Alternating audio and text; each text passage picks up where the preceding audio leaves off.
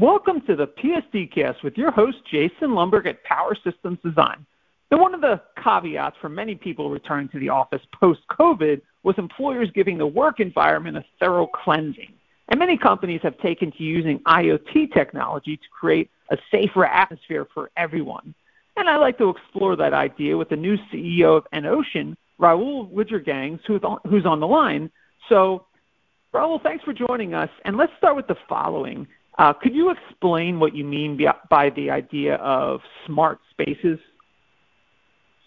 Yeah, absolutely. Um, that's a that is a big market that is developing very quickly at this very moment. Um, this, this sort of IoT technology uh, has been applied in commercial buildings for the most, uh, commercial real estate as end customers, um, that uh, manage lighting and temperature and uh, sun, the sun from coming into the uh, office buildings uh, for quite some time. But what we are seeing right now is um, isn't isn't only that, uh, but that the tenants of buildings are getting particularly keen on creating healthy work environments for uh, the employees, and, and COVID has been an accelerator of that, as well as um, creating uh, or participating in becoming far more sustainable as a company. The uh, carbon footprint that is generated by buildings in general is around 40% of all carbon that has been uh, emitted into the air. Um, so the fact that not only the building owners, the real estate owners, but now also the tenants of these commercial buildings are showing a very keen interest to to participate in the reduction of uh, of the carbon footprint is uh, is is a crucial element of that. So what are these tenants doing? Is they are monitoring, um, let's say, desk occupancy. Um, it is expected that post-COVID, um, employees may come back to the office, certainly not for five days a week anymore, but uh, maybe three to four days a week, which if you look at that on a grand scale, uh, means that um, employees or desks that an employee used to have, his or her own desk, will be empty for about 20 to 40 percent of the time. So desks will become shared desks, um, and what you then need to do is manage which which desk is used for how long and by what by what person, and using and applying IoT technology for that to look at the occupancies of these desks.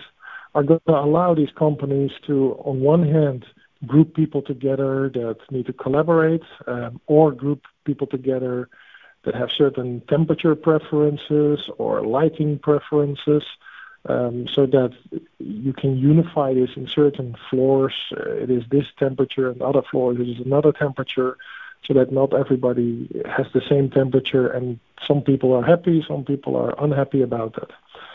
Um, so the, the, the, ventilation is another big element in, in all of this. Um, so the, the, the, sensors will um, determine and be able to measure uh, the light on a desk, the, the ventilation, the usage of a desk via uh, vibration and so on and communicate those values um, through existing infrastructure of uh, Wi-Fi access points um, up into the cloud. And um, what is important to know is that uh, all of these sensors must be maintenance free. If you start deploying sensors at a uh, at a grand scale, about every 10,000 sensors uh, will mean that there is one IT person that, that needs to be hired simply because of maintaining uh, batteries and replacing batteries, ordering batteries, etc., uh, etc. Et and that's obviously not doable.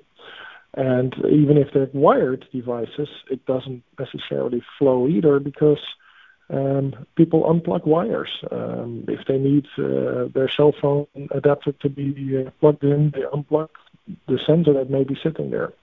So that that that robustness of a system is also very important in these commercial environments. And then to use something like energy harvesting is a perfect solution uh, for that. So that's what is happening uh, where it never really happened before. Everything before was into the building, the walls, the windows, the doors, and, and, and technology for that.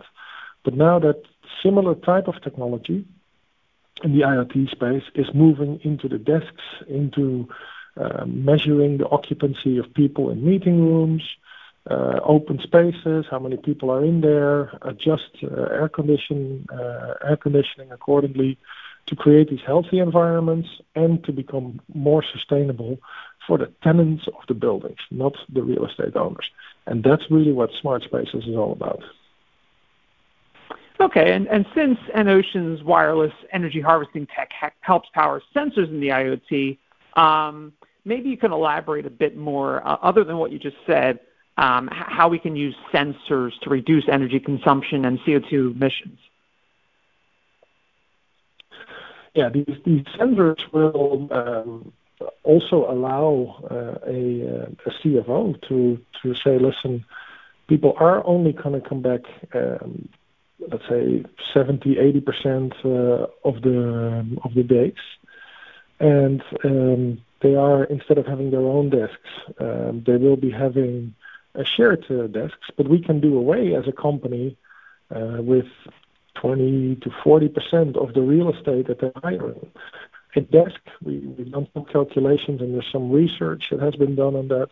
A desk uh, represents a value of around 8,000, I'm not sure if it's dollars or euros, but, but those are roughly the same anyway, per year that um, that can be uh, post-COVID can also be, saved by, by companies um, and thereby uh, not um, not having an impact on sustainability any longer. So, in a grand grand scheme of things, this will uh, allow us to build less new commercial real estate and and have the existing ones used in a far more sustainable and healthy way than than we used to do before. Okay. Uh, well, could you explain the main selling points of EnOcean's IoT radio standard? You know, what does it offer over competing wireless standards? Yes. Um, it is not only um, it's not only a wireless standard. Yes, it is a wireless standard, but it is uh, much more. So if you start powering your sensors based on all sorts of energy harvesting principles, where you use the energy around the sensor to power the sensor, um, your obviously your protocol must be incredibly efficient in handling uh, the, the, transmissions. The radio must be super efficient to handle uh, low power transmissions uh, as well.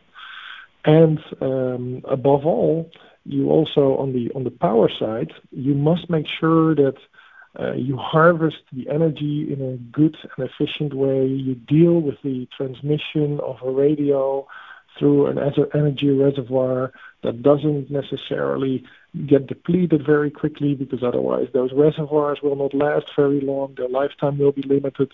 So on the on the power side, uh, on the electronics power side, because of the energy harvesting principles, um, you must also treat these energy reservoirs really, really gently and be intelligent on, on how that is done. And that is on the sensor level.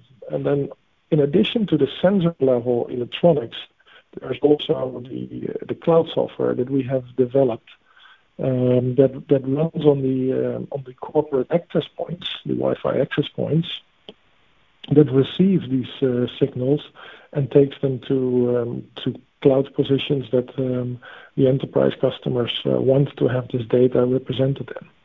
So it is both the sensor side as well as the cloud software side that uh, uh, completes the, portfolio from EnOcean. And we have pioneered energy harvesting for the last 20 years, and it's not um, the easiest thing to do or to do well, I would say. And uh, that's what EnOcean uh, really stands for: to do that energy harvesting really well and taking all this data values up to the cloud. Excellent. Well, thanks, Raoul. On behalf of PSD, I want to thank you for your time. And to our audience, thanks for tuning in. Stay safe and healthy, and have a great